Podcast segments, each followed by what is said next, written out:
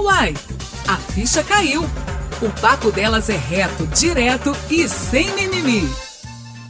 Bem-vindas e bem-vindos! Eu sou Brenda Lara e é um prazer ter você comigo. Maquiagem, roupas coloridas, sapato enormes e nariz vermelho. Palhaço que se preze tem que ter. Mas e a arte de arrancar o riso da plateia com graciosidade? Isso a palhaçaria não conhecia até a chegada delas no picadeiro. Historicamente, o circo é um lugar demarcado pela atuação masculina. Porém, de uns tempos para cá, esse espaço de quedas, truques acrobáticos e tapas, muito comum em números com palhaços, tem dado abertura para um novo jeito de fazer palhaçaria que envolve teatro contemporâneo e de bonecos, habilidades musicais e a comicidade feminina. Neste episódio Chorar de Rir, eu converso com Luciene Souza, a palhaça Luba, que arrebata corações por onde passa com pitadas de encantamento, beleza e responsabilidade. Mas é melhor ela mesma se apresentar. Luba, seja muito bem-vinda ao podcast. É um prazer te receber aqui. Me diz, quem é você no mundo? Olá, Brenda. Eu sou Luciene Souza de Oliveira. Costumo dizer que é a pessoa física, né?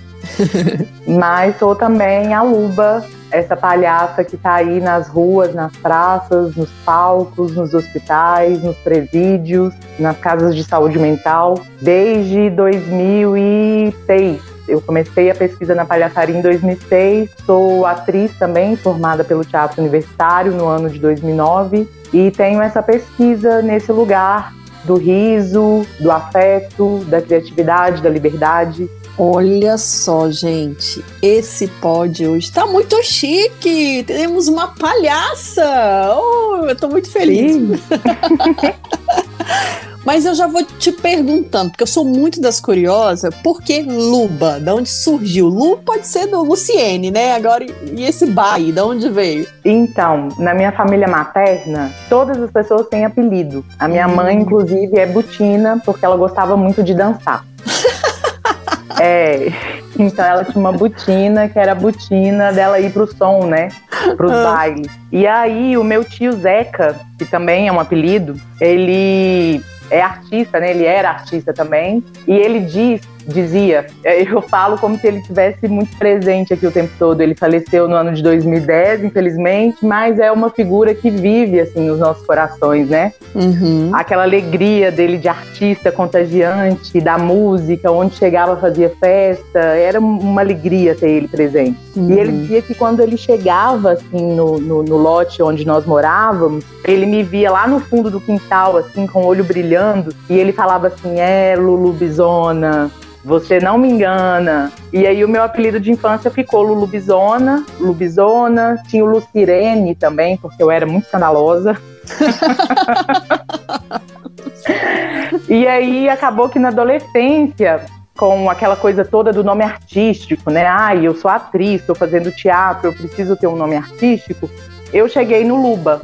E aí, na época, o Luba tinha até dois Bs, e aí depois eu tirei o, o um B, ficou com um B só. E eu lembro que houve uma campanha em Belo Horizonte para que o meu nome artístico é, é, realmente deixasse de ser Luciene Souza ou Luciene Oliveira e se transformasse tudo em Luba. E o Rodrigo Roblenho, junto de outros amigos, também falava: sua palhaça tem que chamar Luba.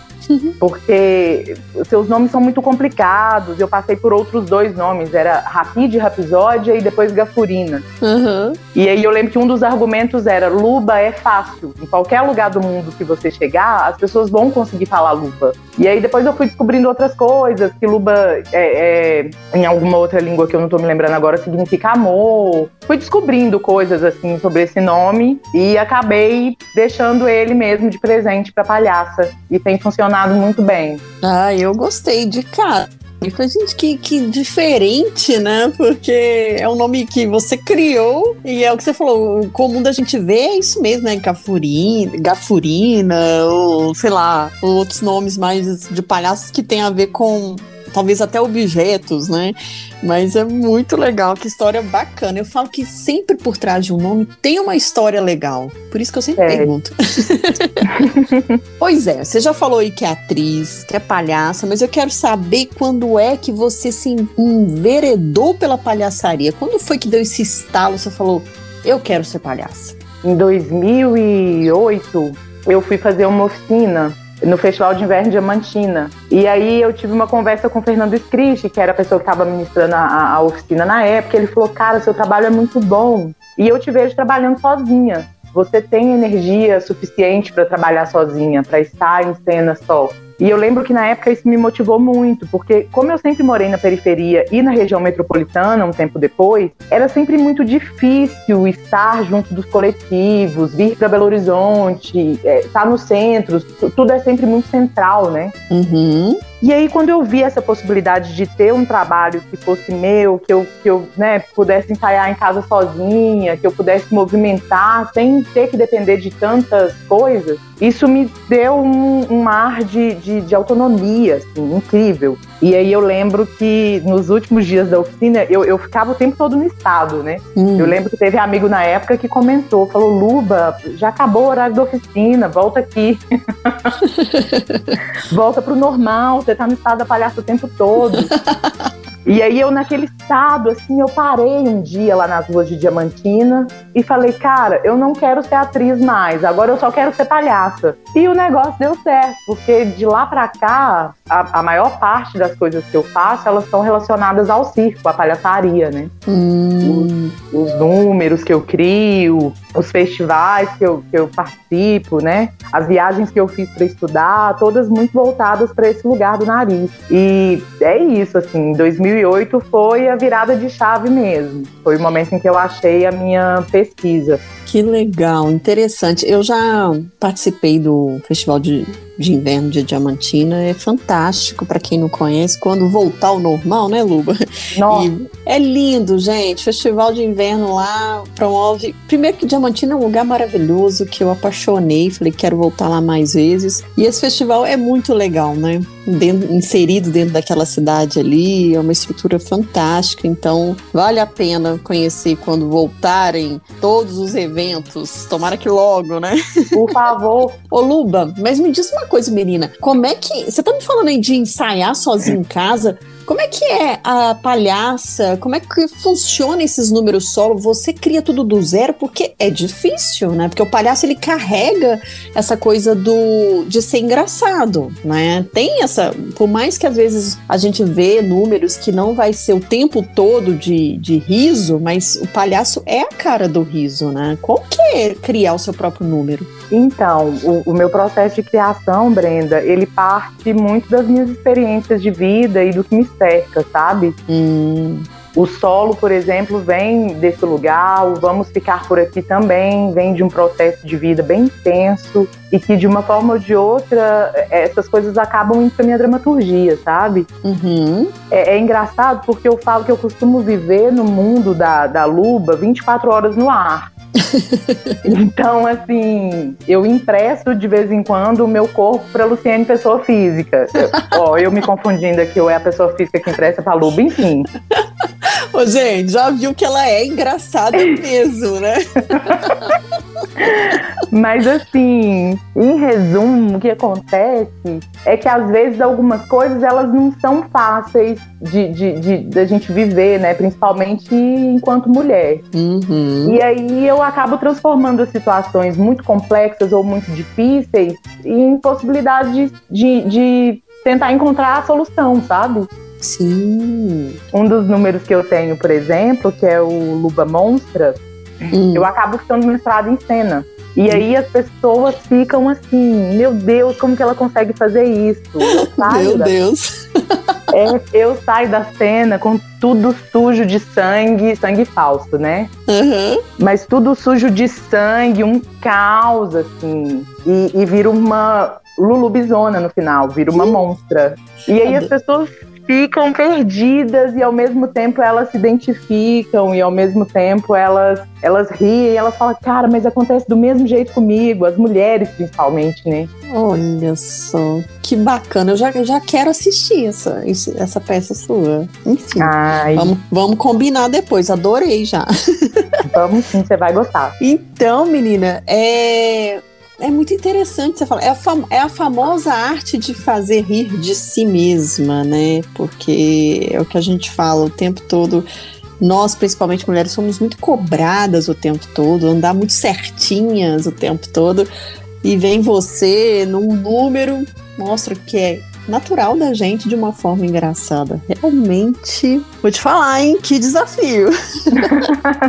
e aí, puxando esse assunto de mulher, da figura da mulher, conta pra gente qual que é esse panorama na palhaçaria, né? Já que é era até então uma área tida como masculina, como é que é atuar como mulher? foi de fato uma das coisas mais difíceis assim na minha vida, sabe? Hum. Encontrar esse caminho da comicidade feminina dentro de um espaço que tem os homens, né, o tempo todo ali, tomando conta de tudo, da cena, do, do, da praça, né? Antigamente as mulheres não podiam ir resolver as coisas da praça no circo. Era sempre aquela figura do homem, né? Sempre o homem, o homem, o homem. Então, às vezes é muito complicado, porque existe um questionamento muito grande em cima do que a gente está criando, dessa dramaturgia que a gente está desenvolvendo, né?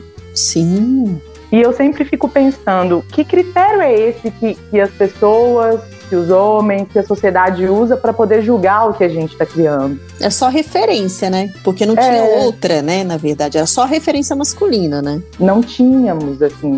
Então, eu fico sempre pensando nesse lugar, né? Quando a gente cria, quando eu crio as minhas coisas, é muito melhor para mim rir de mim mesma do que rir em cima de alguma coisa ou de alguém que, que tá num lugar de vulnerabilidade, sabe? Hum. A mulher tem essa sensibilidade, né? Já tem uma diferença aí. Com certeza, Brenda. Eu tava conversando isso com uma amiga esses dias que eu falei, cara, que legal ver o seu trabalho porque traz uma, uma, uma possibilidade de interpretações. É divertido, eu me identifico, sabe? Eu consigo rir de mim mesma, eu consigo rir dessa situação que, que é uma situação complexa e eu não tô rindo de ninguém.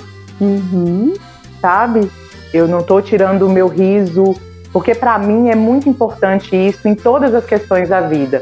Só é brincadeira quando todo mundo brinca. Boa só é legal, só, só, só, faz sentido rir disso se todo mundo estiver rindo. Se alguém não estiver se sentindo bem ali, para mim já não faz sentido nenhum. Boa. Quem que é o seu termômetro? Porque se você cria seus números, com certeza, se você tem essa preocupação, você deve submeter o seu número a alguém antes, né? Tipo, tá legal isso? Você acha que eu ponho essa piada? Tem a maioria dos números que eu criei até hoje foram números que eu criei em oficinas de, de criação, né? Uhum. Ou em espaços que você encontra com os amigos, por exemplo, Luba Bebe. Foi um número que eu criei na, na para apresentar na Noite de Talentos do Festival de Belém, porque eu encontrei uma calcinha em Lima que eu falei, cara, eu preciso fazer alguma coisa com essa calcinha.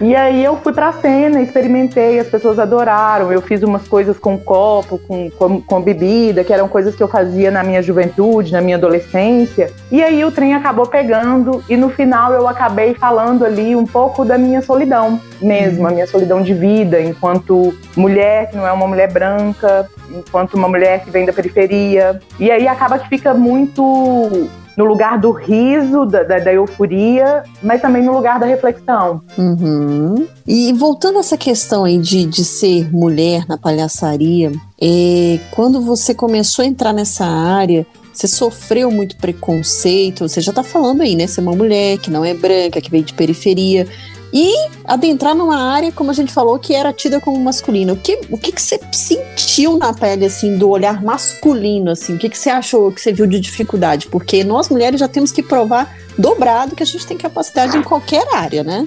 Sim. Olha, o mais difícil foi mesmo, e, e é até então, esse lugar de aceitar o que a gente está falando, né? A dramaturgia que a gente está criando. Uhum. E também esse questionamento constante da técnica, né? Ah, onde está a técnica? Podia ser uma atriz fazendo, podia ser uma outra figura fazendo. Por que, que tá usando o nariz para fazer isso? Ah, não achei graça, não, não, não colou. Ah, a palhaça não colou. Então uhum. sempre tem comentários nesse lugar, assim. Uhum. E as caixinhas, né? Existe, é, junto da, da, desse lugar, da dificuldade de ser mulher dentro da comicidade, dentro do circo, existem também as caixinhas que muitas das vezes é, são caixinhas nesse lugar bem colonizador mesmo, sabe? Não, ah, você... não entendi não. Que caixinha é essa? Explica. Por exemplo, você não foi lá para a Europa estudar com aquela professora hum, que, que você tem que vender um rim para poder ir lá estudar com ela, porque é muito caro, né? É.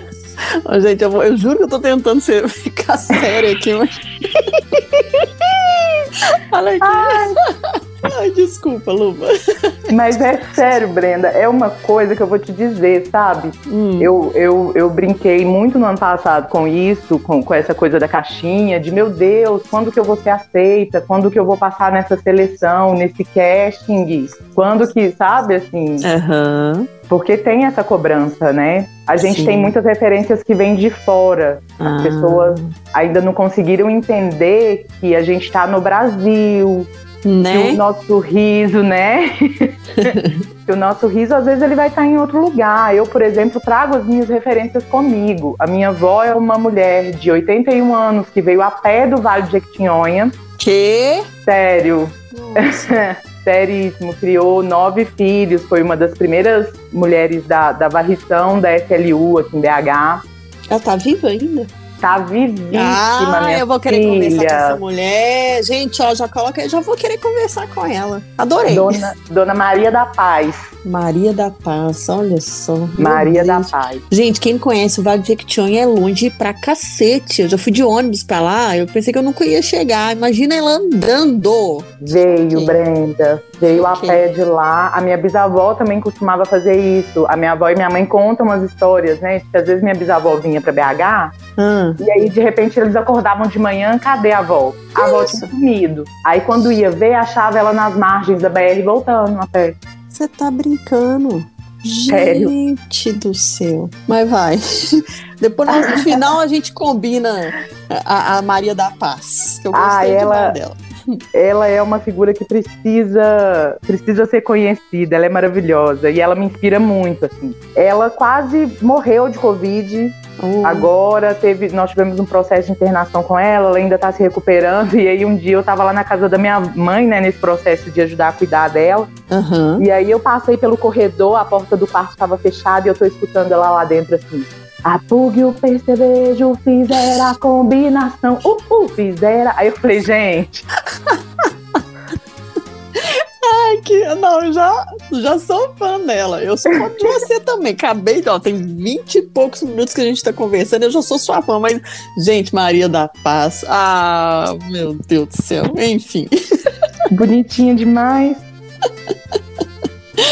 Ai, ai, adorei. Aí as minhas referências vêm muito desses lugares, assim. Esses dias eu tava conversando com meu tio. Aí eu falei, tio, o senhor me lembra os mestres da cultura popular. Eu me lembro o, o, o Matheus. Aí ele, o que, que é isso? Aí eu fui explicar para ele o que, que era, que ele fazia uma, que ele faz umas caretas e que ele é a cara dele. Né? Aí ele ficou curiosíssimo, assim, querendo entender o que, que era. Mas isso tudo tá muito enraizado, sabe? É, uhum. é uma coisa ancestral mesmo. Bacana. Tá ali, né? É, e é muito legal você falar isso, porque a gente pensar aí uns 50 anos para trás, a mulher na palhaçaria, primeiro que não existia a mulher na palhaçaria, ela às vezes entrava para substituir algum palhaço, né? E aí ela não tinha essa própria comicidade feminina que a gente tá falando aqui, que a Luba tá colocando muito bem. E o que acontecia é que a mulher se vestia então de palhaço, o humor era construído com base no masculino, né? Ou seja, elas entravam. Quando entrava de mulher mesmo, caracterizada, era mais no sentido assim: ah, é uma garotinha bonitinha que estou entrando aqui no circo ou no espetáculo de rua, né?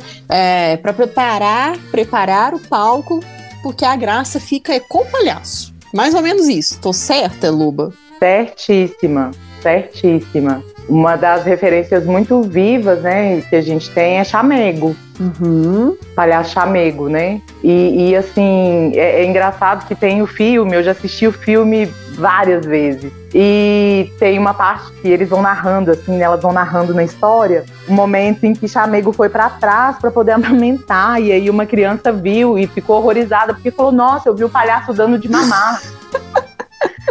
né? Tipo assim, como assim o palhaço tava dando de mamar? O palhaço? Então Sim. tinha isso, né? Nossa, que história. É, isso tá no filme? Tá, tá no filme. Nossa, vou assistir. Realmente. Ai.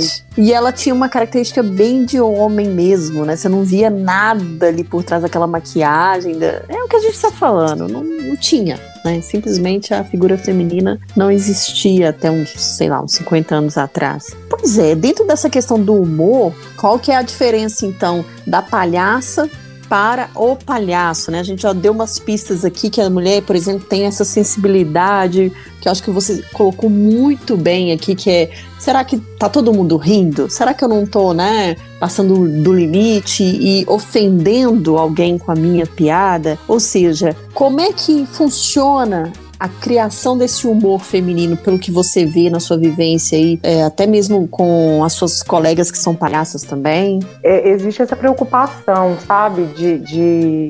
Não, chega a ser nem uma preocupação, eu acho que é mais orgânico, sabe?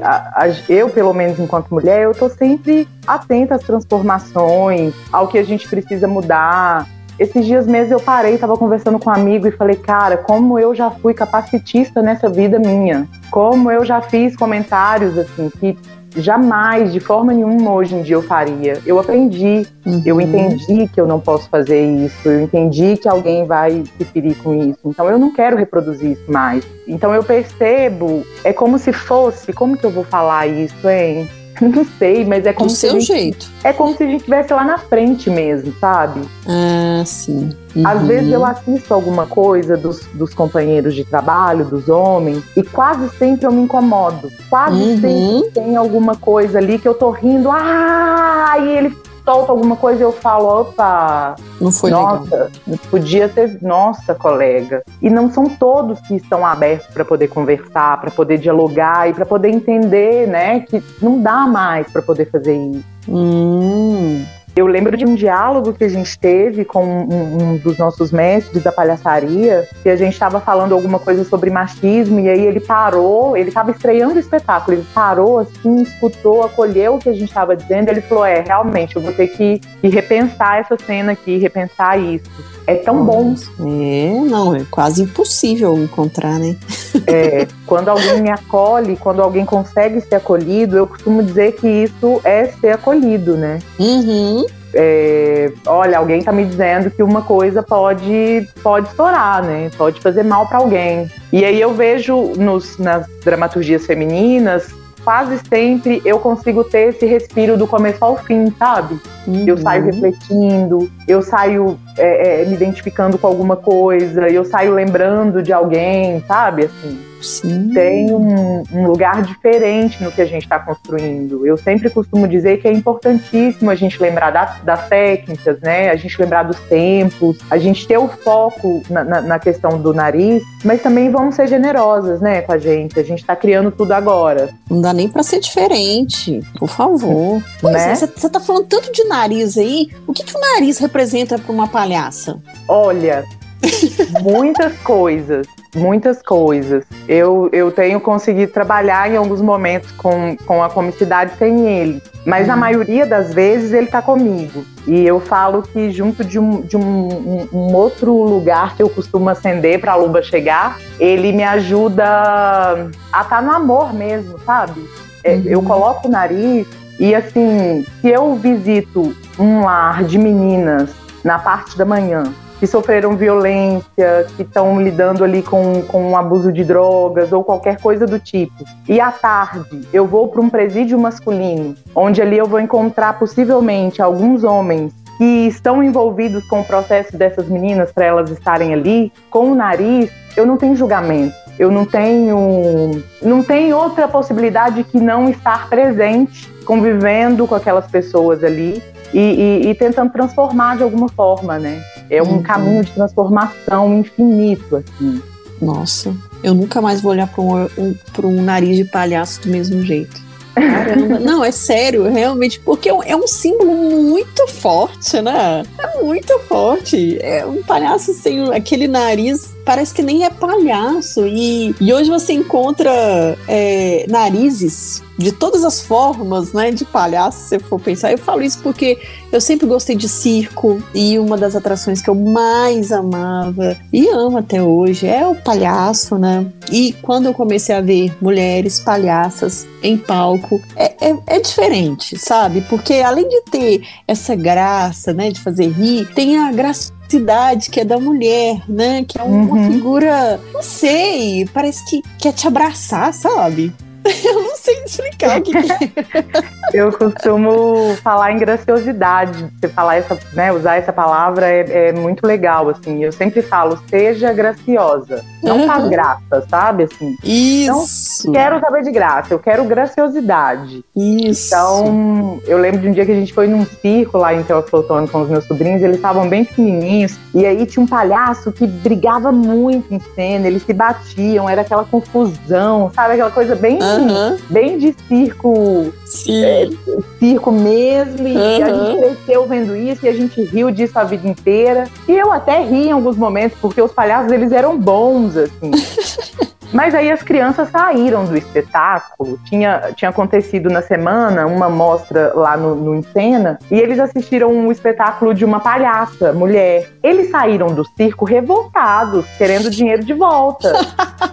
que eles falaram assim: não, esse palhaço estava muito bravo, um batendo no outro, brigando com o outro. Não gostei, não. Eu prefiro o espetáculo da, da, da palhaça. Ai, gente. Então tem um pouco esse lugar, né, mesmo. Sim, claro. E é muito legal você falar essa questão do humor também, porque eu não sei, né, como é que vocês veem isso, mas, bom, pelo que você tá falando, acho que não é nem problema. Vocês já entenderam que precisa mudar essa chave, que essa ficha tem que cair, que é até onde eu vou com o meu humor, né? Porque querendo ou não, tem o jeito de fazer humor no nosso país, de uns tempos para cá. Nós somos um país que gosta de dar risada, que gosta de ver comédia, mas a gente vê que o povo, né, uh, o público não quer mais ser ofendido numa piada, né? E tem gente que ainda não, essa ficha não caiu, eu nem sei se vai cair também. Mas porque vocês têm essa pressão do público também, né? E é como que é você ser uma palhaça num solo e contar uma piada e, sei lá, você vê que a plateia não gostou, tipo, no Rio. Como é que é isso? Como é, como é que é ter jogo de cintura para lidar com essa situação, já que você sozinha lá no, no palco? Olha, eu já vi o público indo embora muitas vezes. É muitas mesmo. vezes. E é doloroso. E assim, quando termina o espetáculo, eu tô assim, acabada, eu não dou conta de levantar um copo de água quando acontecem essas coisas, sabe? Uhum. Eu te confesso que por eu ter esse olhar do, do trabalho no hospital, do trabalho em lar de, de, de idosos, né, de pessoas idosas, é, do trabalho com a saúde mental, eu já venho ali na minha dramaturgia, no, no meu cotidiano, em tudo, com um cuidado muito grande. Existem até palhaços, companheiros de travessia de muitos anos, que costumam dizer que a Luba é muito séria. Ai, mas a Luba é muito séria. E não é que eu tô sendo séria, é porque realmente a gente vem de uma comicidade, né, de um riso, de uma comédia que é racista, que é misógina, uhum. né, que que é xenofóbica. Então, assim, tem coisa que não dá mais. Não, não dá mais. Eu olho assim, eu vejo às vezes os companheiros de trabalho fazendo coisa que eu falo assim, cara, não vai por aí. Não vamos, não, não vamos invadir demais o espaço do público, né? Uhum. E já aconteceu comigo de estar sozinha, muito de não conseguir segurar mesmo. Uhum. De não conseguir segurar a energia ou de me perder ali. O espetáculo, por exemplo, o Solo teve estreia em 2014, ele é um espetáculo muito novo. Hoje em dia eu domino mais o que eu faço, mas no começo era muito difícil. Então eu vi o público ou embora nesse sentido de perder atenção no que eu estava fazendo, ou de levantar e ir embora mesmo, falar, ai, não, não tá bom, tá ruim, vou embora. E aí, assim, é bem difícil retomar, sabe? Nossa, imagina. Já aconteceu de eu fazer um espetáculo em Betim, é, na praça, e tinha umas crianças na frente, assim, que estavam sem os pais por perto. E aí eu lembro que a minha amiga estava gravando no fundo, ela até escutou uma mãe falando: ai, olha lá o que, que o fulano tá fazendo. Será que eu vou lá tirar ele de lá ou eu deixo para não passar vergonha? E essas mães deixaram essas crianças. As crianças invadiram a cena, me bateram, puxaram que meu cabelo. Isso? Gente. Seríssimo. E aí vem a preocupação, né? De você olhar assim e falar: meu Deus, o que, que essas crianças estão vendo em casa? O que essas crianças estão vivendo em casa? Uhum. E foi um espetáculo muito difícil, muito difícil. Coincidentemente, um dia estava tendo um evento na praça é, a respeito do autismo, então tinham algumas crianças maravilhosas, assim, de uma associação sentadas na frente, super empolgadas, querendo estar né, tá junto com a palhaça ali. E essas outras crianças que estavam com os pais lá no barzinho tomando cerveja, Uhum. foram para dentro, assim, super agressivos e tudo mais. E eu falei, cara, perdi a chance de, de vender mais qualquer espetáculo para fundação. Eles não vão querer e o público vai começar a ir embora. De Uhum. repente, Brenda, me vem uma mulher atravessando a praça, ela me arranca um galho gigante de buganville, uma mulher em situação de rua. E ela Uhum. vem, ela entra em cena e ela fica comigo até o final do espetáculo. Oh, gente. Eu arrepio de lembrar, sabe? Porque no momento em que eu falei assim, está tudo perdido. Essa mulher vem e ela fica ali comigo o tempo todo e ela me ajuda a controlar as crianças e ela vai buscar o, o- o rapaz na plateia que eu caso no final. Ela vira a minha avó ali em cena, né? A avó Olha. personificada. E aí sempre tem formas de sair, sabe? Sempre tem Uhum. formas de. Ou esses presentes que a gente ganha do, do universo, Sim. ou suando mesmo muito para poder retomar a atenção com o público. Nossa, imagino, porque primeiro que quando você entra em palco não, não é você, né? É o que você falou. Você empresta o corpo para uma personagem. E fazer rir é um. Nossa, mãe, eu, eu não sei, eu não sei. Tem que ter muita concentração, muito jogo de cintura, porque é uma reprovação, né? Uma pequena reprovação. Não que isso tenha que é, falar, ah, isso pode servir de julgamento. Não é isso que a gente tá querendo colocar aqui. Porque cada um é cada um, e o que é engraçado para um não é engraçado para o outro. Enfim, faz parte. Mas, de modo geral, para o artista que tá ali, é. Porque tem muito de apostar, né? Ai, nossa, eu tô apostando tudo nessa piada, ou nesse número, ou nessa cena. Acho que vai ser legal e chegar lá, nem sempre é o que você espera, né? Ou então Uhum. é além do que você esperava, né? Então é, é muito é, imprevisível, né? É, e tem esse lugar também, né, Brenda? Como as pessoas não estão acostumadas ou não estavam, eu espero que, né, que todo mundo tenha consiga ter acesso mesmo a tudo que a gente está criando, mas não tinha mulher antigamente na praça. Verdade. E uma mulher sozinha na praça. Chega lá, a pessoa na praça, e tá lá, a Luba, com um cabelo black gigante, sabe? Assim, com umas roupas mais velhinhas, meio remendadinhas. Que a Luba é. A Luba pega um pouco do- da minha vida, assim. Eu sou daquela pessoa que fala, nossa, mas um lençol só durou 10 anos. Eu vou remendar ele aqui, porque pra onde eu vou jogar isso? Bicho, o mundo. Né, o mundo é um mundo só, um planeta só, essas coisas vão pra onde? Uhum. Então a Luba vai reaproveitando tudo. O sapato dela é o sapato que era do pai, a mala é a mala que era da avó. Aí quebrou aqui, ela consertou. Então as pessoas chegam na praça e elas veem essa figura. Eu vou pensando nisso para poder tentar entender, por exemplo, o comportamento dessas crianças que estavam na Sim. praça nesse dia. E aí, é, assim, né? Se a pessoa ela, ela sofre alguma opressão, tá ali uma figura perfeita para elas projetarem tudo que elas né? Uma mulher palhaça na praça. É verdade. Então, assim, é um, é um desafio muito grande. Eu venho da rua, né? Eu tenho um Uhum. contato muito profundo com a rua. Eu sou muito grata pela rua. E então eu acredito que, de certa forma, eu tenho um domínio, né? São muitos anos trabalhando na rua. Ah, com certeza. Você tá doido. Mas Eu tenho que, eu tenho que ensinar, na verdade. é aquela coisa, tem que chegar pedindo licença, o espaço não é nosso, né? Ali já tem a pessoa em situação de rua que tá ali, já tem o cachorro, É. Já tem um senhorzinho que senta todo dia de manhã para poder ler o jornal dele, então eu tenho que chegar, eu tenho que pedir licença. Se for preciso, eu tenho que limpar para poder fazer o meu espetáculo e também tenho que deixar limpo quando eu saio. Aham. Então, assim, é um- uma vivência muito rica, muito rica. Ah, com Muito certeza. rica. E sempre tem um cachorro, né? Nunca vi. Sempre tem. E quando eu já fui em espetáculo de um, o cachorro não saía do meio do palco, velho. Eu falei, como assim? Que sacanagem. Eu falei, rouba a cena toda, Brenda. Esse é o momento que, assim, que a palhaça deixa de existir e o foco vai todo pro cachorro, né? Lógico. Não tem jeito. Eu falo, gente, alguém tem que tirar esse cachorro dali, não é possível. Sempre tem. E o povo costuma dizer que o cachorro ele vai pro lugar onde tem afeto, né? É, então, verdade. assim, se ele se sente seguro ali, ele vai ficar ali. Aí onde tem artista, acabou. Ele... Eles param mesmo. É isso mesmo. É, e como é que é ser palhaça no nosso país? Você já meio que adiantou algumas coisas, mas como é esse lugar? Olha, é, não é fácil, mas é, é muito bom, sabe? Eu me vejo hoje em dia num lugar muito potente que é um pouco o que eu penso assim, quem eram as mulheres que eu queria ter por perto quando eu era criança? Hum.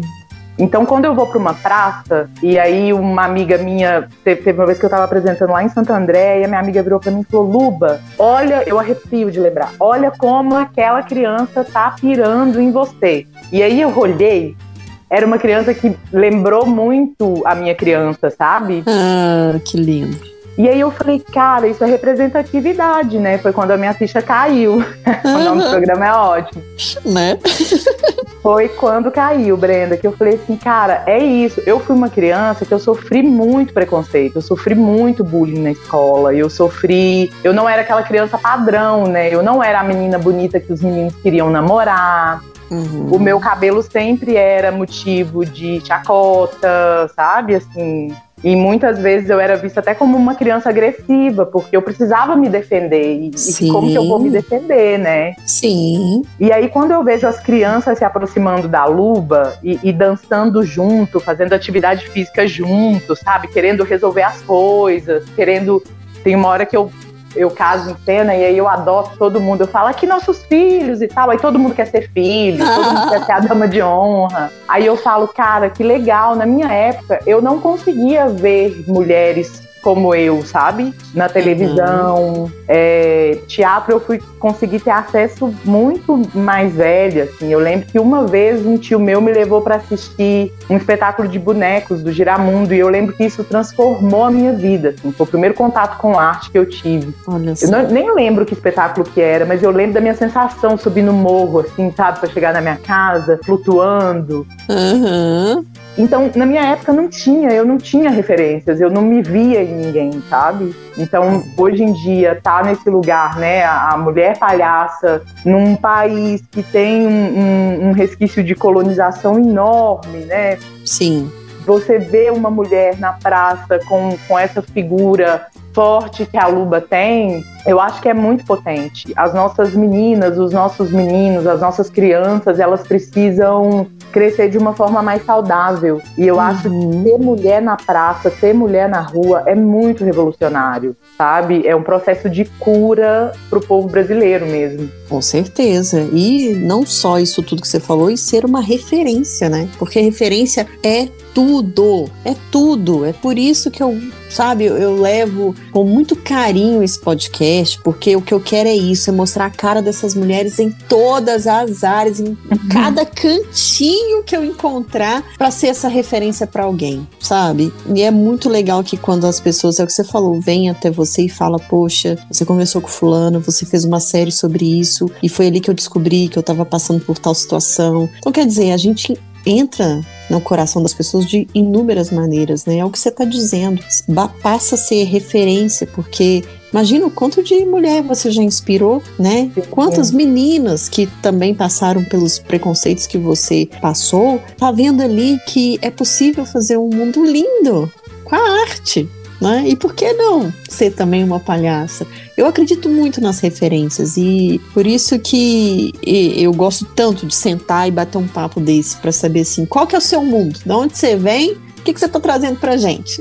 é basicamente isso. Porque sempre tem alguém que está precisando ouvir aquilo sabe? Que você tem para dizer, sua mensagem, a sua profissão, não importa. Eu acredito muito nisso, que você está no caminho certo porque você tem uma consciência gigante do que você tá fazendo. Gente, eu nunca. É porque assim, quando... é o que eu tô falando. A minha a coisa de com palhaço é da infância, né? Eu sempre gostei. E a gente ficava vendo ali o palhaço sempre fazendo a gente rir. E eu te falo que um baque que eu tive na vida, igual você falou aí que o palhaço batia no outro aí que seus sobrinhos não gostaram. Quando eu fui saber que o palhaço, na verdade, era uma pessoa triste e que ele fazia os outros rirem para disfarçar a tristeza. Gente, mas isso me tocou tão fundo. Eu era uma criança.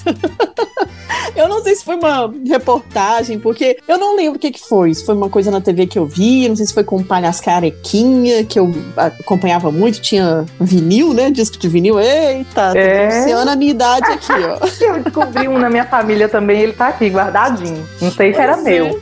Então, menina, e aí, quando eu achava o palhaço carequinha uma gracinha, né? Fazer essa coisa de rir, parecia que ele, ele criava um mundo que era perfeito né, para as crianças, pelo menos. E quando eu, eu soube disso, que o palhaço, né, se vestia da arte para disfarçar essas tristezas, é porque, né, é como eu te falei, no mundo de criança, o mundo do palhaço era o perfeito. Ninguém chorava, ninguém fazia nada, só ria. E ouvir isso para mim enquanto criança foi meio, sei lá, um sentimento de nossa, então o palhaço não é isso tudo que eu pensava. Hoje, Foi lógico, que... Hoje eu, lógico, entendo que, né, somos humanos, né, gente? Que, lógico, não dá pra ser viver no mundo da Alice, né? aí você descobriu empatia, né? Lá na infância você já se identificou ali com a história da figura, né? Falou, nossa. É, é, é eu fiquei meio assim. E, eu, e você contando isso me faz recordar essas memórias, sabe? Quando você fala, olha, eu me espelho em mim mesma, né? Nas minhas histórias, nas minhas experiências. E aí vem essa, essa lembrança na minha cabeça, tá vendo, gente? É por isso que o palhaço faz o que ele faz, né? É a arte dele, é o trabalho dele.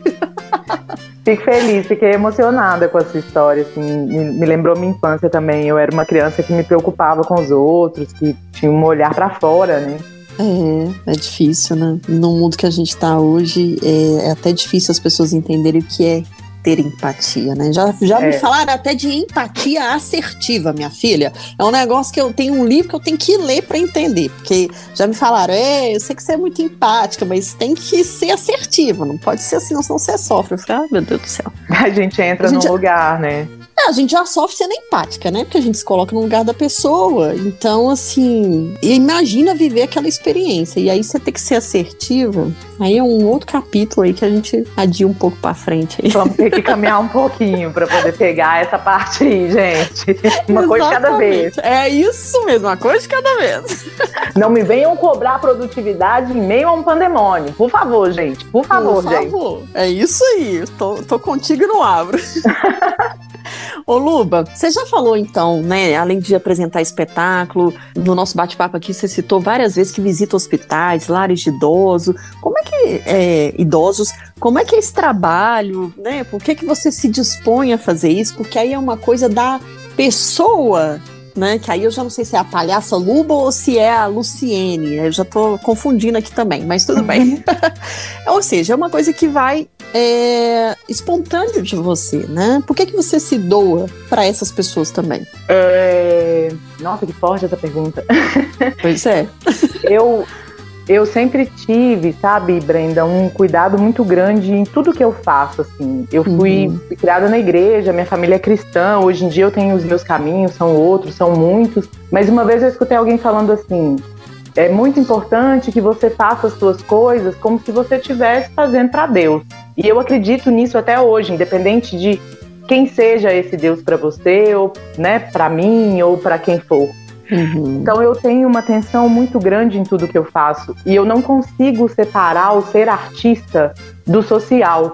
Eu não uhum. consigo pensar assim, ah, eu vou ser só artista, eu quero fama, né? Porque eu costumo dizer isso, aqui no Brasil as pessoas gostam de famoso. Exato. Eles não gostam de artista. É. Né? Uhum. E aí, assim, eu preciso me sentir útil, porque eu não fui trabalhar na grande emissora eu não ganho rios de dinheiro com o que eu faço. Então eu preciso me sentir ali no, nesse lugar mesmo do prazer, sabe? De ser esse chão de fábrica. Eu falo que eu não sou, que eu não sou artista, né? Eu sou operária.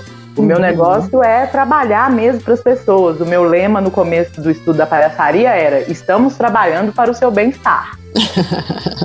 então, eu hoje em dia não consigo me ver longe desse trabalho do hospital longe uhum. desse trabalho com as pessoas idosas, sabe?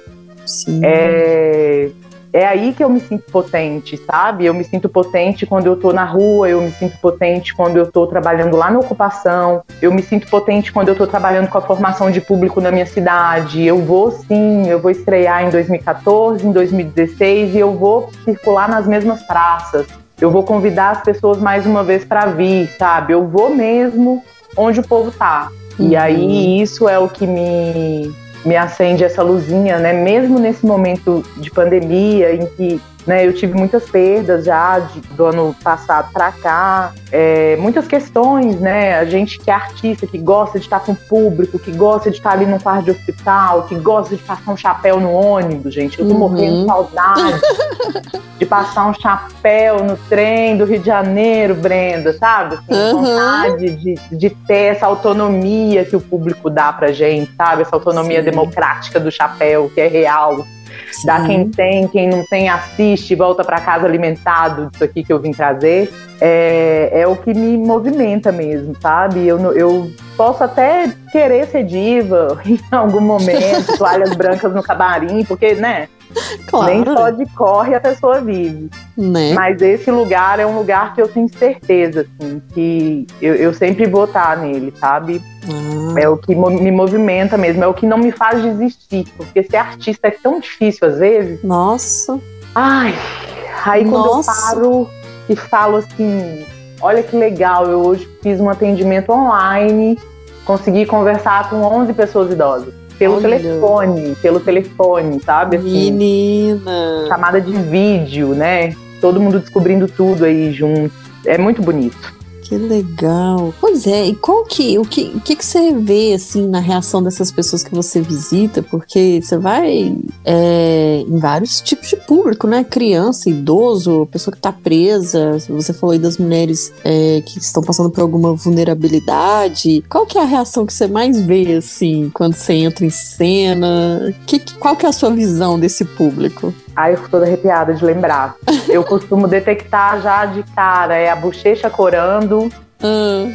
É o olho ficando úmido, olhar de afeto, né? Eu costumo dizer Sim. que é o olhar de afeto, assim é, é essa possibilidade de trazer a pessoa para o presente, né? Mesmo às vezes em situação de demência, assim, às vezes a pessoa idosa que está ali um pouco perdida e aí você entra com a música e, e a pessoa já olha para a tela e começa a se comunicar com você ou no presencial, né? Ela teve um dia que eu comecei a falar com uma senhora o tanto que ela estava bonita, eu falei nossa, mas a senhora tá muito bonita ela estava completamente sem comunicação. Uhum. E aí eu comecei a falar para ela da roupa, das florzinhas, da, das flores, né?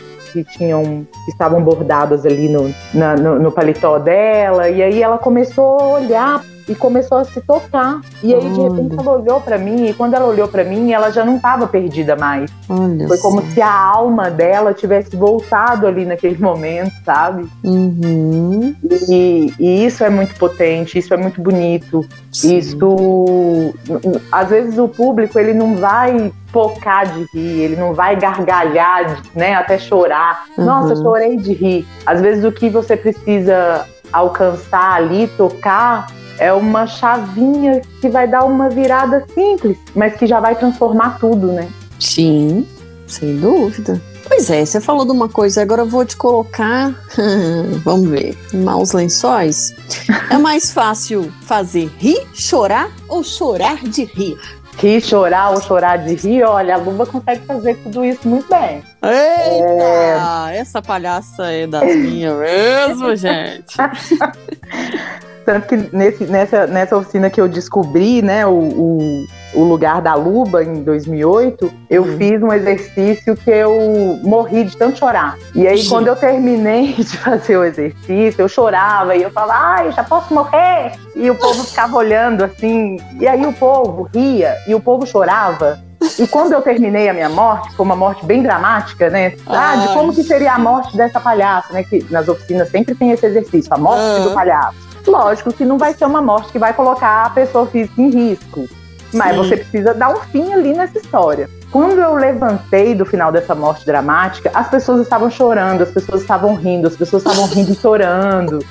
Foi uma coisa que eu falei assim, Aí ficou todo mundo assim, nossa, ela é muito boa, né? Não sei o quê. Aí outros ficaram assim, não, mas o professor também conduziu. E aí eu trago um pouco isso, sabe? Do Uhum. meu trabalho. Eu lembro que uma vez eu tava numa oficina na Colômbia e aí eu chorava muito o tempo todo. Aí o pessoal da Colômbia falou: Nossa, essa mulher é muito chorona, ela chora demais e tal, não sei o quê. Na verdade, eu tava, era ligada com o que estava acontecendo aqui no Brasil, de certa forma, né? Porque minha avó faleceu, eu estava lá e eu só fiquei sabendo quando eu voltei.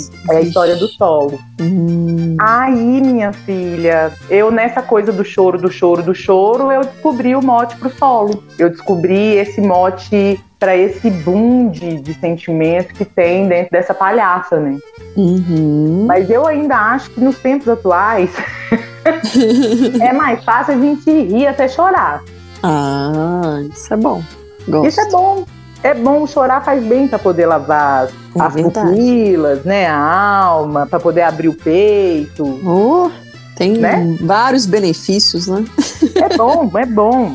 Qual é a importância do circo e da palhaçaria pra você? É nível 1 milhão 525, assim. É muito importante. Peraí, o que, que é 1 milhão 525? É porque se você for pegar uma de, um, de 0 a 10, né? Aí o meu é 1 milhão 525. É Gostei. bem importante. É assim, nossa, é importante demais a conta. Inclusive, o meu sonho é ter uma lona e montar um, um circo familiar. Meu tio vai dirigir o caminhão, minha avó vai ser uma das palhaças, Ai, junto gente. comigo. Minha mãe vai fazer a parte administrativa. O circo é, é o que me traz esse respiro mesmo, sabe? Essa possibilidade de um mundo melhor Sim. essa possibilidade de, de cooperar, sabe? O circo me, me, me cheira a cooperação, me cheira a, a, a bons momentos, sabe? A simplicidade. E a palhaçaria é o, o meu sustento, né? Tanto emocional, quanto financeiro, quanto a certeza de que as pessoas que estão próximas a mim também vão estar bem, sabe? Assim, Uhum. é muito importante. É 1 milhão 525. Adorei. Mas, ô Luba, aí você falou de um negócio que é emoção, né? Sentimento que tá passando. Como é que. Com certeza você deve ter passado por essa situação de ter que subir no palco, de se apresentar na rua e tá mal. Tá mal, assim.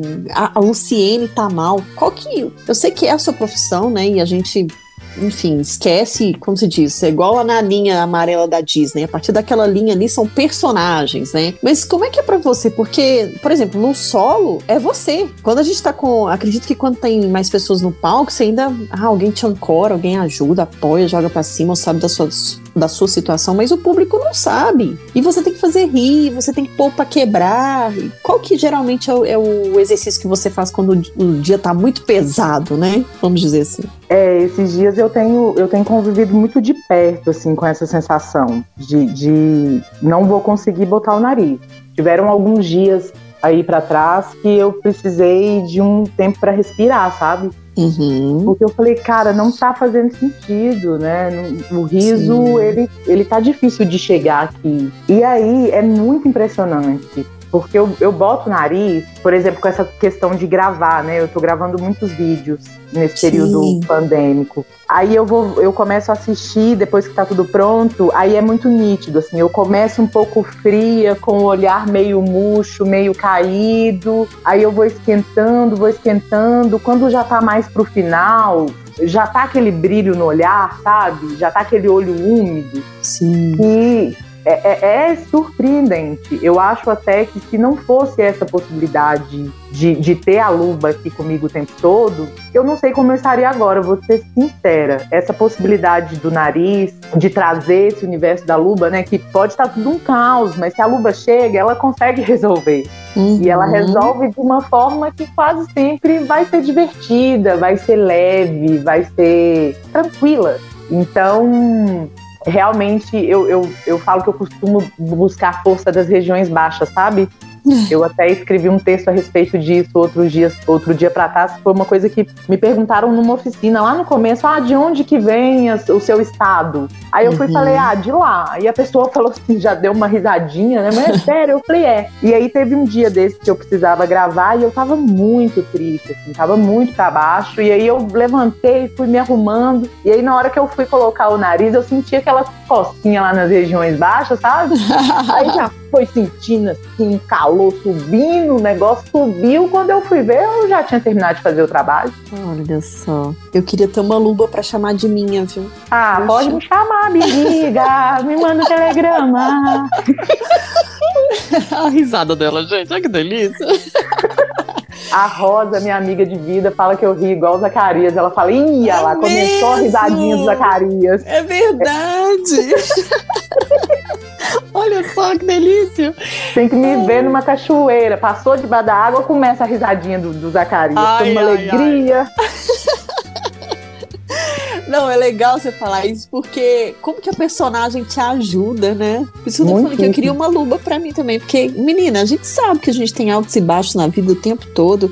E, e é difícil, né? E, e aí eu, a minha pergunta foi mais nesse sentido, pô, eu não. Tudo bem, eu tenho meus altos e baixos, mas eu não tenho que ficar fazendo os outros sorrir o tempo todo, né? Eu não vivo disso, né? Uhum. Vamos dizer, embora eu deveria. Mas eu acredito que ser palhaça te mostra uma outra, um outro mundo, né? Te trouxe um mundo que, é o que você falou, bota o nariz, vira outra pessoa. É. É um é. mundo de possibilidades. Exato. Ô Luba, me diz uma coisa. Recentemente você participou do Festival Circo para Todos, que foi apresentado online em junho, né? Conta um pouquinho pra gente sobre esse evento, como é que foi participar desse ambiente online que você acabou de dizer aí, né? Gravar vídeos sem plateia, que é difícil, né? Sem público que tá ali reagindo bem ou mal, mas tá ali. Como é que foi então? É, o espetáculo que você apresentou foi solo para uma palhaça sola? Que, que você citou aí na nossa conversa? Foi. Eu fiz um resumão do solo, porque eu acho que ele tem tudo a ver com esse contexto que a gente está vivendo, né? De, de precisar ficar em casa, de muitas pessoas estão só, né? Eu, por exemplo, estou só a maior parte do tempo, assim. Uhum. Desde que a pandemia começou, no começo uma amiga ficou comigo aqui durante dois meses, minha parceira de vida também, a Daniela Rosa, que é uma palhaça incrível, a gente fala até que a gente é irmã, as irmãs uhum. formosas. E de, de resto eu tô sozinho o tempo todo. Então eu quis trazer um pouco essa história do solo, né? Que eu falo da avó e eu marquei de viajar com a avó. Quando eu chego pra, pra gente sair pra viagem, a avó já não tá mais. Nossa. Então eu quis passar por essa construção para poder chegar no final e falar, olha, é isso mesmo, a gente tô aqui quietinha, vó, eu vou continuar me cuidando, se eu precisar sair de casa, eu vou botar a máscara Sim. e vou cuidar de tudo por aqui, tá tudo sob controle, vai passar. E logo mais a gente vai poder se encontrar por aí nas ruas, nas praças, para celebrar, né? Celebrar o encontro, celebrar a vida, Nossa, celebrar as possibilidades, né, de, de estar vivos mesmo, né, diante de tudo que a gente tem vivido nos últimos tempos, é uma alegria a gente poder estar aqui agora, né, falando. É um presente. E como é que é apresentar sem plateia? para vídeo, porque vocês têm que gravar vídeo, né? Mulher, que eu vou te dizer que no começo bateu um desespero, que eu falei, cara, no meu espetáculo eu tenho a voluntária, eu hum. tenho os voluntários, eu tenho as crianças que vão lá, né? Eu tenho o marido, como que eu vou casar pelo Meet? Eu pensei assim, né? Como que vai ser essa lua de mel, gente, pela internet? Olha, pode ser um bom modelo? Já parou pra pensar? Ó, Luba lança um novo casamento. Acho que vai dar certo isso aí. Imagina, menina, eu até tentei casar aí no ano passado, o negócio começou a render. Quando foi ver, o cara casou foi com outra pessoa. Não, você tá falando vida real? Vida real, eu casei. Eu casei num espetáculo online, foi até pro Festival de Belém. Ah. E aí, depois eu achei que o negócio ia dar certo, meu filho. O rapaz casou com outra pessoa. Uai, gente. Então e falei, falei nomes, hein? Falei nomes. Quem, quem escutar o, o, o podcast vai saber quem que é. Olha, eu não sei desse homem, mas ele perdeu uma mulher maravilhosa. Toma essa! Ai, perdeu, perdeu, perdeu, perdeu, tá perdido. Agora você que se vire aí, que eu agora tô em outra. Olha, você sabe que é o que você falou, o universo, né, meu amor? Nada sai por acaso, não. Então, relaxa. Estou respirando aqui tranquila. Vamos ver se agora com, com esse que foi ao ar, né, do, do, do festival, do CIC, hum meu, uhum. meu amado circo de todo mundo. Eu já passei por lá. Foi até muito legal, né, acompanhar o, a programação, porque eu vi alguns alunos, né, a, a, a Tawane mesmo, que foi minha aluna, né, no circo, apresentando o número dela. Então é lindo demais hum, passar por esse, por esse momento desse festival e ver amigos, né, amigas, pessoas que estão aí como eu, tentando quebrar essa cabeça para fazer a coisa chegar no público mesmo nesse formato virtual. Sim. Por que não dá para dizer que não vai ter mais esse ambiente virtual, né, Luba? Vocês foram. Todo mundo foi pego de surpresa, mas acho que a cultura, as artes, de modo geral, foi, foram as que mais sofreram. E, e já não dá para pensar num formato só presencial também não, né? Vai ter que pensar é. nesse híbrido aí que, que é tão famoso, né? Que ficou tão famoso esse formato híbrido aí. Mas para vocês, uh, vai adequar o tempo todo, né? Porque o tempo todo. sem público é muito difícil, gente. O que, que é isso? Menina, vou te falar, viu? Que no começo foi assim, deu aquele desespero, né? Não, e agora? O que, que, vai ser do nosso trabalho, né? Sim. O que, que a gente vai fazer? Como que a gente vai chegar nas pessoas? E ainda é muito, é um movimento ainda muito tímido, né? Porque por mais que as pessoas né, a grande maioria esteja em casa, né? Uhum. A grande maioria não, na verdade nós somos poucos os que, que, que estamos em casa, né? A grande maioria está nas ruas trabalhando. Uhum. Mas é, é, complicado, às vezes, a gente se vê em muitos momentos comemorando cinco visualizações, né, no, no ao vivo, assim. Pois é. É, é, uma, é uma coisa que tem hora que dá uma pegada, assim, que fala, ai meu Deus, cinco pessoas, mas, mas a é, gente existe. É, mas e outra coisa também, a questão do online, não, não se leva, não deixa se levar por isso não, porque como a gente está bombardeando de tanta coisa online agora, fica até difícil, né? Primeiro que as pessoas estão começando a ficar cansadas, ficarem cansadas já, né? Pô, toda hora, não sei o que, uma coisa nova. Aí é, é tudo, é tudo online, tudo migrou para online ao mesmo tempo. E a outra é que as pessoas não conseguem consumir tudo o que elas queriam né? Não. Então, assim, poxa, eu me programo muitas vezes, falo, não, que coisa legal, quero acompanhar. Quem disse que eu lembro, sabe? Então, assim, eu falo, poxa, passou tal coisa, eu queria ter visto. Perdi. É, e assim, o um bom do online é isso, que dependendo de quem promove um evento como esse, deixa salvo isso no YouTube ou até no Instagram, a gente consegue ver isso depois. E aí é onde vai replicando, né? Por isso que eu te falei, não se preocupe com, a, com as cinco pessoinhas lá, porque Pode, isso vai replicando, né? É, exatamente, tem muito isso no momento. Tem Agora, que ter essa paciência, né? Tem, tem. É uma coisa nova, as pessoas estão aprendendo a a transitar nesse ambiente virtual e a gente só vai entender isso mais para frente, né? Quando, porque quando voltar à normalidade, ao novo normal, aí é outra adaptação. E aí? É formato híbrido? Não, é só online? É só presencial? E, e como é que vai fazer os dois juntos? Enfim. Como que vai ser isso? É outra adaptação. Então, é o que você falou, estamos aprendendo ainda. o que é... a gente está fazendo hoje é fazer. Nós estamos fazendo, né? Aí vai aprender, aperfeiçoar, vai ser com o tempo mesmo. O Luba, Luba não, o Luciene, o que você, o que você, enquanto mulher, espera das mulheres? Olha, eu espero que a gente possa realmente caminhar juntas, sabe? E que a gente possa entender que não existe um feminismo universal, é, que a gente possa entender que, que existem as camadas, né? Tem a questão da geografia, tem a questão da cor, tem a questão da, da classe social, tem a questão das vivências, das histórias, que a gente possa ter paciência umas com as outras, né? E realmente caminhar para um, um lugar de crescimento em todos os sentidos, assim. É muito complexo, né? É, essa questão do ser mulher nesse mundo que a gente vive hoje em dia, que ao mesmo tempo que eu penso assim, nossa, que legal, a gente conseguiu conquistar várias coisas, mas também me dá um medo, porque eu, eu olho né, o caminho que está sendo tem sido traçado aí nos últimos tempos e eu falo, nossa, quanto retrocesso, será que a gente vai perder tudo que a gente conseguiu né? conquistar? Né? Verdade. E aí isso me preocupa, sabe? E eu acho que se a gente não estiver atentas a essas questões que eu falei aqui, a gente vai acabar se embolando no meio do caminho, sabe? Uhum. Porque é bem complicado mesmo. É bem complicado. Esse caminho aí de uns cinco anos para cá que a gente tem vivido no Brasil, ele é muito assustador, assim.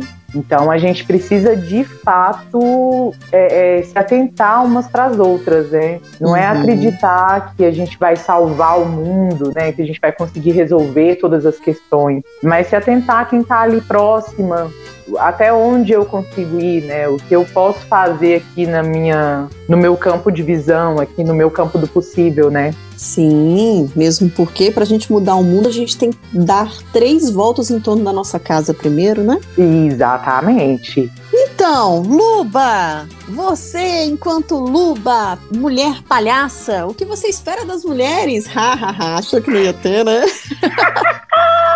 Ai, eu espero muita bobagem. Eu espero muita, muita, muita dramaturgia própria. Espero que a gente possa conseguir cada vez mais encontrar aí esse caminho da técnica junto dessa construção maravilhosa e, e potente que está tá sendo edificada, como que fala, né? É como se fosse mesmo um prédio, assim, sendo construído, sabe? Um prédio não, vamos colocar aí um estilo ocupação, as casas mais baixinhas, com terra para plantar, Aí sim. estrutura sólida, isso que é importante. Uma estrutura, é, uma estrutura, uma estrutura forte pra gente conseguir resistir aí a esse mundão, velho, sem porteira, né? É isso mesmo. Ai, gente, eu adorei. Nossa, frase para pôr no quadro, né? E pendurar. um livro, uma série, um filme, uma frase uma fotografia ou um qualquer coisa. Depois a gente conversa tudo. Eu ainda peço para convidada trazer dica. Então, Luba, minha querida palhaça, que eu já amo de coração. O que, que você trouxe para compartilhar com a gente aqui hoje? Então, gente, hoje eu quero falar um pouquinho de um processo que me salvou no ano passado, que foi uma oficina que eu fiz com o Terreiros do Riso. Hum. E junto, né, dessa, desse nome que eu estou trazendo para vocês, depois entrem nas redes sociais. Teve um festejo maravilhoso, se eu não me engano, ele ainda está disponível no YouTube do Terreiros. É, eu queria dizer para vocês também o seguinte: eu acho que eu já falei um pouco disso aqui, né? Que no Brasil as pessoas gostam muito de fama. Procurem saber o que está aí perto de vocês, quem é o artista do meu bairro? Quem é o artista da minha comunidade, sabe? Quem é o artista que está próximo aqui de mim, o artista da minha cidade? Quem é a pessoa que está criando, que está fazendo, que está inventando moda no meio disso tudo que a gente está vivendo? É muito importante a gente começar a ter esse olhar, sabe, Brenda? Sim, concordo Porque... plenamente. É, às vezes eu fico, eu me vejo tão solitária no que eu faço, mesmo é, tendo meu trabalho, né, eu já trabalhei em outros países, eu já estudei em outros lugares, com professores também de, de, de outros países, né, não, não quero desmerecer também o que vem de fora, claro. mas... Só não pode custar um rim, né, gente? Só Nossa. não pode custar... Só não pode custar um rim, gente, por favor, né? E aí eu quero deixar essa dica para vocês, assim, né? O próprio festival, né, Circo para Todos, traz assim um, mundo de, de, de, pessoas, de figuras que você não vai ver no circuito. Eu, eu costumo chamar de egocentrinho. Ah, legal, adorei. você não vai ver essas pessoas, sabe? Você não vai ver essas pessoas, na maioria das vezes, aprovando projetos.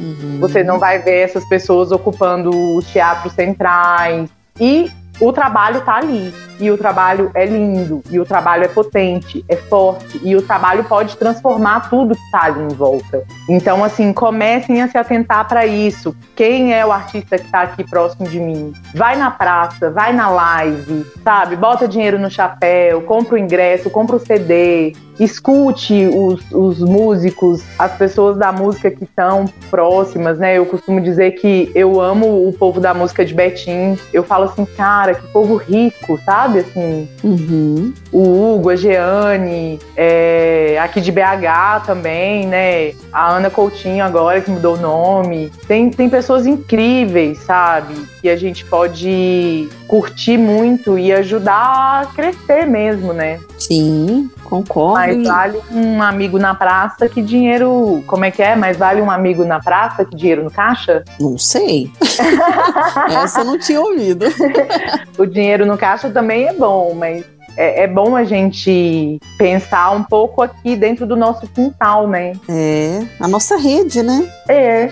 É isso mesmo, eu super apoio, concordo com você demais. E olha, eu, como uma repórter da área de cultura, eu sei o quanto é difícil fazer cultura nesse país. Então, assim, eu sou uma amante da cultura, uma defensora. É, quando tem artistas se apresentando, eu quero estar tá lá, eu fico, eu aplaudo, eu participo, porque eu sei o quanto é difícil vocês levarem a arte de vocês, principalmente para públicos diversos num país que a gente tem tanto talento, né? É um, é um terreno fértil e é o que, é o que você está falando. Aí você só vai dar valor para pessoa que estudou fora. Tá, mas a cultura de lá vai fazer eu rir como o meu povo me faz rir. E assim, o que a gente tem de melhor é o nosso povo, sabe? O brasileiro, a gente tem muito problema aqui, temos, não precisa nem citar. Mas a, o nosso povo, eu, olha, eu já fiz algumas já saí para fora do país também e a Luba vai poder falar isso pra gente. Eu não sei se você conseguiu encontrar povo igual a gente, Luba, lá fora. Eu não consegui. Eu não. falei, gente, se eu tivesse que mudar for, para fora do país, eu ia sentir muita falta de nós, do povo, porque a gente sabe rir, a gente sabe ser acolhedor, amoroso. É, e assim, isso é a maioria. Claro que tem umas frutas podres no meio do caminho aí. Tem, mas, tem, tem. Né? Sempre tem. E tem que ter mesmo, pra gente ter um choque de realidade saber que as coisas não são tão fáceis. A gente Mas... saber de que lado a gente tá, né? Exato, também. Mas, assim, o nosso povo é fantástico. Eu sou apaixonada pelo nosso povo e tá aí, você saiu para fora, você pôde ver, né, também, que não existe povo igual o povo brasileiro, não. Podem falar o que quiser. então, não existe. Temos que dar valor, sim, é o que você falou. Primeiro é para quem está aqui dentro. Segundo, segundo não, acho que primeiro para quem está perto, e segundo para quem está dentro do nosso país. Eu acho que é isso. Aí a gente já consegue mudar um pouco. É muito bom, sabe? E é bom entender isso, porque né, se a gente entende que tem um, um riso que é racista, que tem um, uma comédia que é sexista, Uhum. E quais são as referências que a gente tem? De onde essas coisas estão vindo, sabe? É, é, é, é chegado o momento da gente ter essa atenção para o nosso povo, sabe, Brenda? É, a gente Com precisa certeza. ter atenção para o povo brasileiro. A gente precisa ter atenção para esse riso, sabe? Porque o riso, ele, ele realmente ele é revolucionário, né? O riso, Sim. ele realmente transforma, ele faz a gente refletir, ele faz a gente gozar, ter prazer, né? Sim, e ele é livre, né? Ele é livre. livre. Ele é livre, não importa se foi engraçado para você e para outro não foi. Interessa, é o seu riso, é o seu direito de rir. Que é o que é mais fantástico no riso. Tem gente que dá aquela risada fora de contexto, e daí é o riso dela. Precisou soltar, gente, precisou liberar ali, né? Eu falo, eu, eu quando estou nas consultas aqui, né, como médica besterológica, ah, eu vou tratar o riso peraí, frouxo. Médica. Ah, não, gente, não. Repete isso. Repete médica. Be médica besterológica. Para cuidar do quê? É, do riso frouxo. Agora explica o que é isso, por favor. Eu, eu atuo hoje em dia no Instituto Hahaha, né? Então, ah. o, Instituto tem essa composição de médicos besterologistas que ficam de plantão em consultório para poder atender as pessoas. Você pode ser atendido, inclusive. Sério? seríssimo, tô falando sério. E como é que funciona? Eu ligo para um número, como é que é isso? Me conta, menino, não conhecia. Você manda mensagem pra gente, uhum. a gente vai entrar em contato com você. Se você estiver disponível, nós vamos te atender no conforto de onde você estiver. Isso, não, isso é muito louco para mim. Mas você vai, o que, que é? Você faz a pessoa rir? E eu, eu faço de tudo. Eu resolvo é, uma encravada, eu resolvo uhum. dor para, no peito Luba. do pé. Ah, para. eu, eu, eu, eu tenho trabalhado muito nos métodos da Silveira, né, nesse, nesse período online. Então é liberdade, criatividade e afeto. O que, que eu posso fazer para tornar o seu dia mais leve? Pois o que, que eu posso fazer para ficar melhor, né? Então, uma das experiências mais lindas que eu tive nesses últimos tempos foi atender uma profissional de saúde da linha de frente do combate à, à, à Covid-19, né? Hum. E aí, quando eu atendi o telefone, ela tava assim, muito séria, chamada de vídeo. Aí eu falei, nossa, não vai vingar essa ligação. E eu sozinha trabalhando de casa. E de repente ela começou a conversar, começou a contar da rotina dela. Já de cara eu observei que ela tem um amor infinito pela profissão, que ela é assim, fascinada com o que ela faz. E ela começou a contar a história de um paciente que, né, estava se despedindo já e ele pedia muita água. Hum. Acho, acho que aquilo ficou ali na cabeça dela, né? E aí ela quis me contar aquilo, e ela foi contando aquilo meio aflita, e, e aí eu ia ficando um pouco aflita daqui também, né? Pensando, meu Deus, como que eu vou sair dessa situação? E aí, quando ela terminou de contar tudo, eu fui pro, pro atendimento médico, né, do dia. Eu falei assim: ah, você já tomou água hoje? Ela falou: não, doutor, eu não tomo muita água. Eu falei: então nós vamos resolver esse problema assim. Nós vamos tomar água. Vai lá pegar o seu copo que eu vou pegar o meu. Aí a gente brindou, ela tomou a água e saiu ali daquele atendimento diferente, sabe? Olha e até hoje a gente se fala, assim. E eu sempre perguntando para ela: já tomou sua água hoje? Gente, é o que você falou, né? Uma coisa muda tudo, né? Mas é, é um trabalho é, gratuito? É pago? Como é que funciona? Não, é porque eu nunca ouvi falar disso. Gente, eu tô achando fantástico isso. Aqui, ó, vou te passar o número do telefone. É gratuito para vocês, gente. Atendimento, médicas e médicos, palhaços e palhaças de plantão. Gente, que legal. Poxa. O telefone, ó. Hum. Posso te passar? Claro, por favor. Vou falar, gente. Anotem. Pegaram a caneta? 97350 0011. Repetindo. 319 7350 0011. Facinho. Tem, rede social também, site? Tem, é? Por tem favor. a rede social do Instituto Hahaha. Na, com H, né? H, H, H. H, H, H. Hum. Uma risada. Ai, Luba! Menina do céu, vou montar um fã-clube seu, se não tem ainda. Adorei. Ai, Brenda. Ai, eu vou me sentir importante, porque quando ah. você me mandou áudio, eu falei, ai, a moça da rádio, que chique! ai, eu tô ouvindo a voz dela no meu celular, fiquei famosa. Oh, meu Deus, até parece. Ah, ah, sou nada perto de você, mulher. eu me senti importante. E eu tô me sentindo nem sei o que depois dessa, desse bate-papo aqui. Oxi! Mas olha só, eu, eu trouxe dica também, tá? Não é só você, não. É. Ah, eu quero. então, é, você citou o Circo de Todo Mundo e eu quis trazer ele aqui para o quadro especificamente porque é uma organização não governamental, não tem fins lucrativos, né? É desde 1993 que tá aí com pessoas que estão militando para trazer uma realidade diferente a partir do circo e oferece aí é, várias atividades para crianças e adolescentes em risco, seja pessoal ou social. Então, assim, tem do, é, são dois, é, duas lonas que eles têm, né? Parece em Betim, Nova Lima. E, e assim, tem gente de tudo quanto é jeito que já passou. A própria Luba tá falando aqui pra gente, né, que tá vendo aí já os alunos apresentando o espetáculo até no festival Circo para Todos.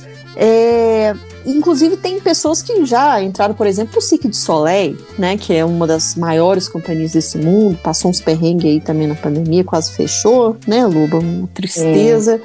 É. E então, assim, eu gostaria muito de trazer para nossa dica aqui o Circo de Todo Mundo, que é um trabalho fantástico que eles fazem. A Luba pode falar melhor, né, Luba? Você já passou por lá, conta pra gente aí qual foi a sua experiência lá. Ah, gente, é maravilhoso, sabe? Eu trabalhei no Circo de Todo Mundo em Betim, quando ele ainda era lá no bairro Bandeirinha. Hum. Então, tem esse processo ali, né, de, de aprendizagem dos, dos meninos, das meninas. A Taiwana mesmo, gente, ela era uma adolescente quando eu cheguei no circo, assim, muito novinha. Nossa. E agora ela já tá uma mulher, sabe, com o trabalho dela, levando o trabalho dela aí dessa forma virtual e também é professora hoje no circo, sabe? Uhum. Ela também dá aula lá, então é muito legal. É um projeto muito bonito que resiste e persiste há anos e vale muito a pena conhecer e apoiar de todas as formas possíveis, porque de fato, gente, eu falo isso por experiência própria. Eu cresci num bairro de periferia de Belo Horizonte e eu só consegui ter acesso à arte, a, possibilidade de estudar teatro, de estudar circo, quando eu me mudei para Betim. E isso transformou a minha vida. Eu saí das estatísticas, né?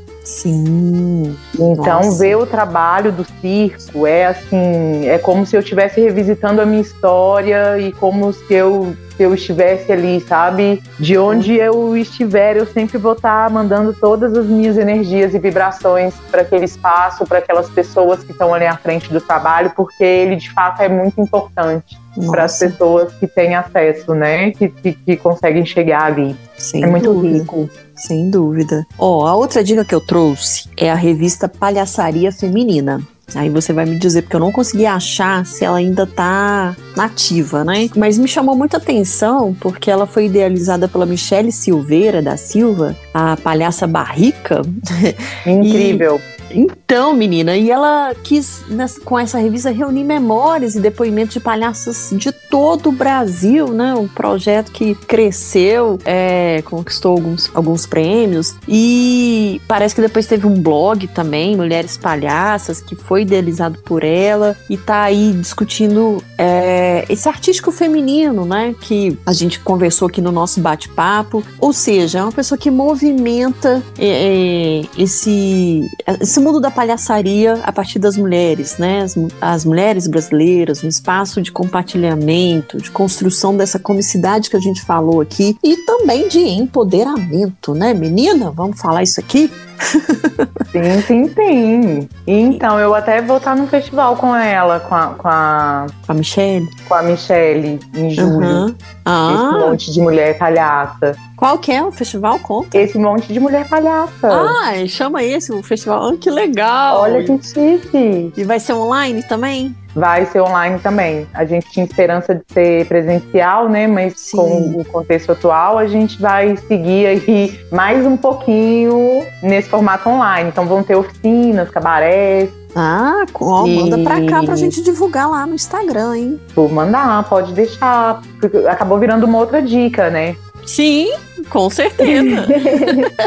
e aí Boa. a revista é incrível, assim. Eu não, eu não sei te dizer como que tá hoje. Depois eu vou até conversar com ela a respeito Isso. disso. Conversa mesmo, porque eu também não consegui achar aqui na minha pesquisa se ela continuou dando. É, se continuou, né? É, com essa revista, enfim. Mas olha, a gente tem assuntos muito voltados para o universo feminino e da palhaçaria. É fantástico, assim. A edição que eu pude dar uma olhada rápida, li algumas coisas e traz um, esse universo da mulher na palhaçaria que vale a pena demais conhecer, né? Ah, é um, uma fonte de pesquisa assim incrível pra gente, né, a revista.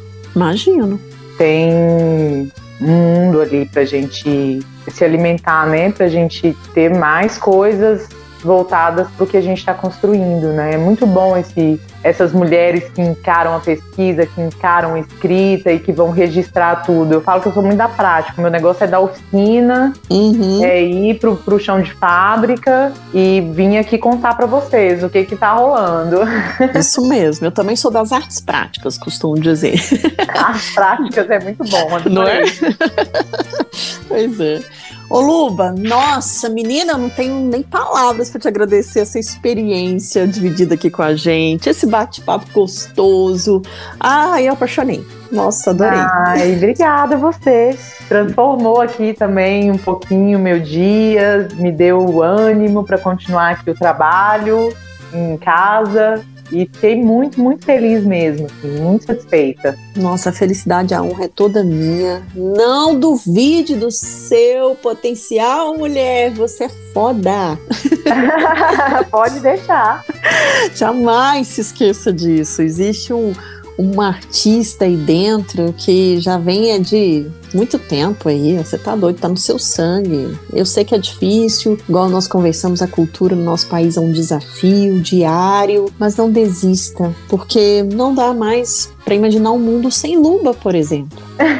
Não dá. Ah, me emocionei aqui. É, mas não dá, não dá, sabe? São coisas que. Como é imaginar isso? Não, não tem como imaginar. É só isso. Então, jamais. Eu sei que é difícil, a gente tem os nossos altos e baixos, mas, mulher, confia confia que você tá no lugar certo. Você fez eu rir aqui, sei lá, acho que a semana inteira, os risos que eu não dei, eu dei todos aqui.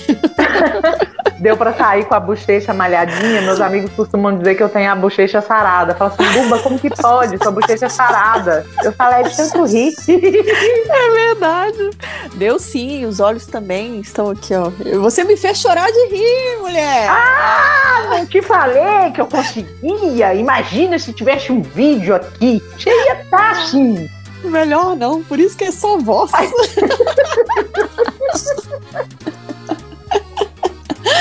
Ai, então eu ia passar, eu ia virar muito meme por aí, você tá doido? Essa menina, essa jornalista só chora, pelo amor de Deus. Ai, gente, que beleza. É, mas ó, entrou pra rede não sai mais, tá? Aqui as portas estão abertas para você. Tem um espetáculo, tem festival, manda, manda, só manda, que aí a gente vai divulgar lá no Ai, a ficha caiu no Instagram e fortalecer essa rede. Como eu disse, isso aqui é uma rede. Eu quero cada vez mais mulheres e mostrando o que estão fazendo. Enfim, é isso. Ai, adorei essa rede. Eu quero sempre estar tá caindo nessa rede. Ai. Opa, caiu já. O problema é não sai. O que cai não sai. adorei, adorei, adorei. Muito obrigada mesmo. Pode deixar que eu não vou desistir, eu vou resistir. Isso. Vou continuar levando o meu trabalho por onde eu for e pensando muito, com muito carinho, em todo o público que eu quero alcançar, né? Em toda transformação que é possível a gente alcançar e todo o amor, afeto e saúde mental que eu quero para o meu povo brasileiro. Isso! Uhul! Falou tudo, garota! Seja referência. Seja referência. Não se esqueça, seja referência. Pode deixar que eu vou me referenciar aqui nesse universo. é isso aí. Luba, um beijo no seu coração, muito sucesso pela vida, muita coisa boa, muitos risos, muito choro, muita palhaçaria, porque a gente precisa de boas doses de riso na vida de alguém que nos mostre que esse mundo é possível, viu? Pode deixar, pode deixar para você também, para vocês que estão ouvindo. Muita paciência, muito amor, muita tranquilidade. A gente vai conseguir se reencontrar e a gente vai celebrar tudo que a gente tiver direito. Com certeza. E quando você estiver na rua, quero te encontrar. Quero estar tá lá para fazer parte da sua plateia. Ser sua assistente. Ai, eu vou querer. Nossa, eu vou me sentir muito importante. ah, para com isso, vai. Ó, oh, então é isso. Muito obrigada mais uma vez. E tudo de bom hoje, sempre. Que você tenha um caminho muito lindo e próspero pela sua vida com a palhaçaria ainda. Para você também, para você também. Foi um prazer enorme, enorme. Prazer é todo meu. Até a próxima. Até. Já deu para perceber que esse papel secundário da mulher, colocada como assistente de picadeiro ou em números que exploravam o corpo e a sensualidade dela, não existe mais nos espetáculos circenses. O movimento de mulheres palhaças ganhou força a partir da década de 1970 com a explosão de escolas e cursos formadores pelo mundo. No Brasil, esse boom se iniciou na década de 1990 com o surgimento do primeiro grupo, as Marias da Graça, no Rio de Janeiro. Este foi mais um podcast Uai, a ficha caiu. Como você já sabe, nosso encontro é toda sexta-feira, mas durante a semana a gente continua essa prosa no Instagram, no arroba Uai, a ficha caiu. Ah, aproveita para compartilhar com alguém esse episódio. Vamos fortalecer essa rede. Esse podcast também pode ser ouvido diariamente em formato de pílulas nas rádios da Massa em BH e Galáxia em Coronel Fabriciano. Fique à vontade também para sugerir outros temas que você queira ouvir aqui. Um beijo e chore de rir! Até semana que vem!